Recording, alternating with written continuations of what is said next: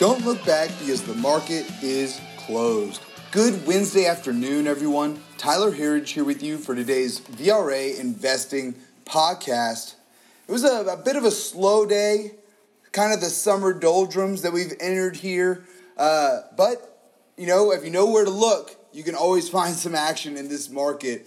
Uh, but we are wrapping up today the month of June, Q2, and we got a lot of exciting stuff on the way right now. For example, we're about to enter the most bullish day of the year, followed by the most bullish two weeks of the year, going back to 1985, as we'll see the beginning of a new month, a new quarter, which means that there will be inflows coming into the market from retirement plans, pension plans. It kicks off a new round of share buybacks.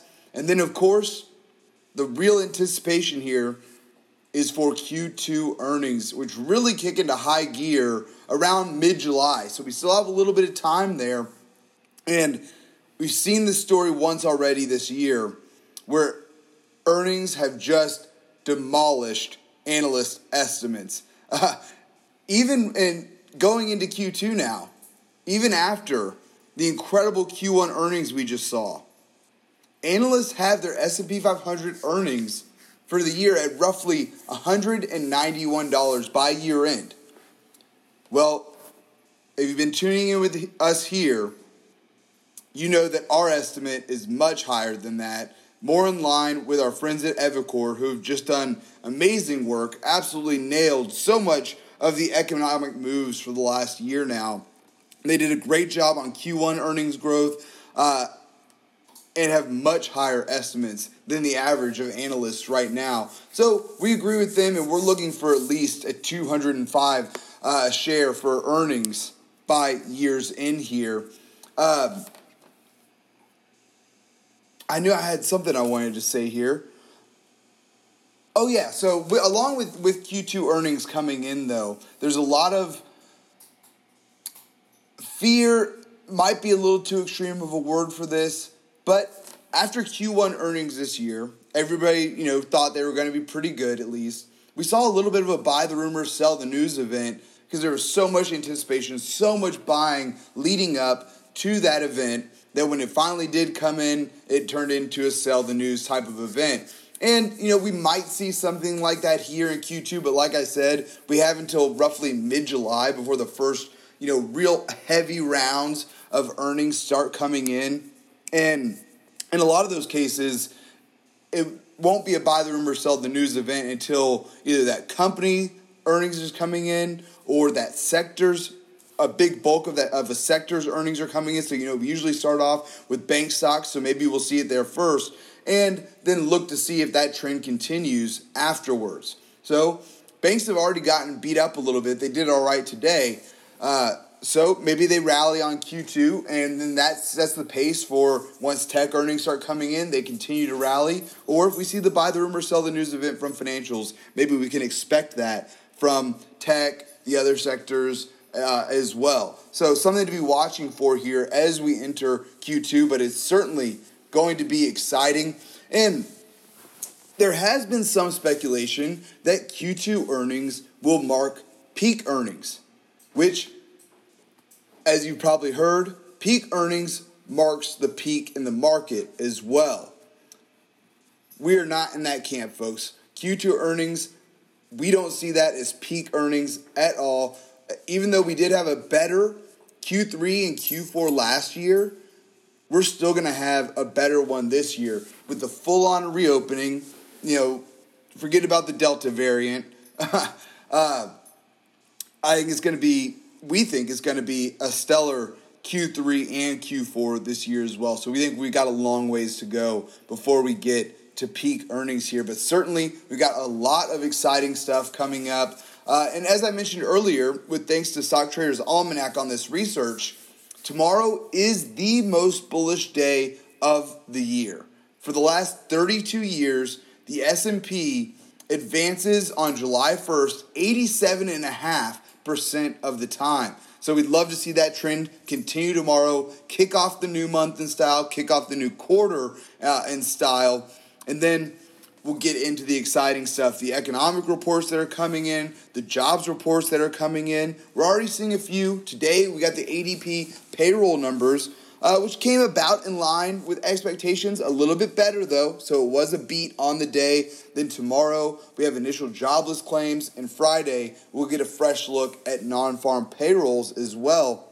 So, again, a lot of data to look forward to here, and just a little speculation ahead of it. We think we'll continue to get the Goldilocks numbers that we've gotten so far. So, not too hot to worry the market that the Fed is going to begin tapering before the end of the year, which, if you've been tuning in with us here, you know that's not going to happen anytime soon. I'll get to more on that here in a second. But also, not too hot to worry about the Fed raising rates. But on the other side, not too cold that the market will become fearful about a slowing pace of the economy. So we're looking for for some Goldilocks numbers here. And even if we got a really good number where you could start to see the Fed talking about tapering more, it's just not going to happen, folks. Uh, we are in the camp of QE infinity. That's what we're calling it here. Uh, really, the Fed has dug themselves into such a hole that it, it really is almost impossible uh, for rates to go higher, for them to stop uh, buying mortgage backed securities, bonds, all of those things, which they're still doing at a pace of $120 billion per month. Uh, we just don't see that stopping anytime soon here. But all right, so let's take a look at our market action on the day. We finished with three out of our four major indexes positive on the day. Uh, and it, like I said earlier, it was a bit of a slow day. But we got a solid smart money hour here. Took us to finishing at the highs of the day for both the Dow and the S&P 500. The Dow did lead the way up six tenths of one percent to thirty-four thousand five hundred and two. We were followed there by the S&P 500. You know, only up 0.13 percent on the day, but that is another all-time high here from the S&P. As we say here often, all-time highs are not a bearish occurrence. Uh, so finishing at 4,297. And then next up here was the Russell 2000 up 0.07% on the day today to 2,310. And lastly, the NASDAQ, which has been our leader lately, so no real concerns here, just hit all time highs back to back days to start off the week on Monday and Tuesday, uh, but did finish down just slightly on the day, tried before the close to get to positive territory before finishing down 0.17% to 14,000. 503. But on a, on a brighter note, from the tech sector, the semis hit another all time high today. What, they weren't up a ton, but this now marks three days in a row of all time highs for the semis. So we think the breakout is here. The semis were up one tenth of, of 1% as well. So we'd like to see that action. Uh, looking at our internals on the day, not stellar numbers here, but after yesterday, that we saw improvement here again from the internals, uh, which was interesting given that the market was a little more flat than it was yesterday, but we'll certainly take it here. Advances beating out declining stocks on the NYSE.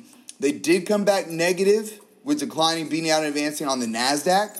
But the good news here is that that was our only negative reading from the internals on the day today. Next up was new 52 week highs lows, just continuing to come in strong with just about 300 stocks hitting 52 week highs to just 44 hitting 52 week lows. That's what we want to see. And lastly, volume coming in positive for both the NYSE and the NASDAQ today.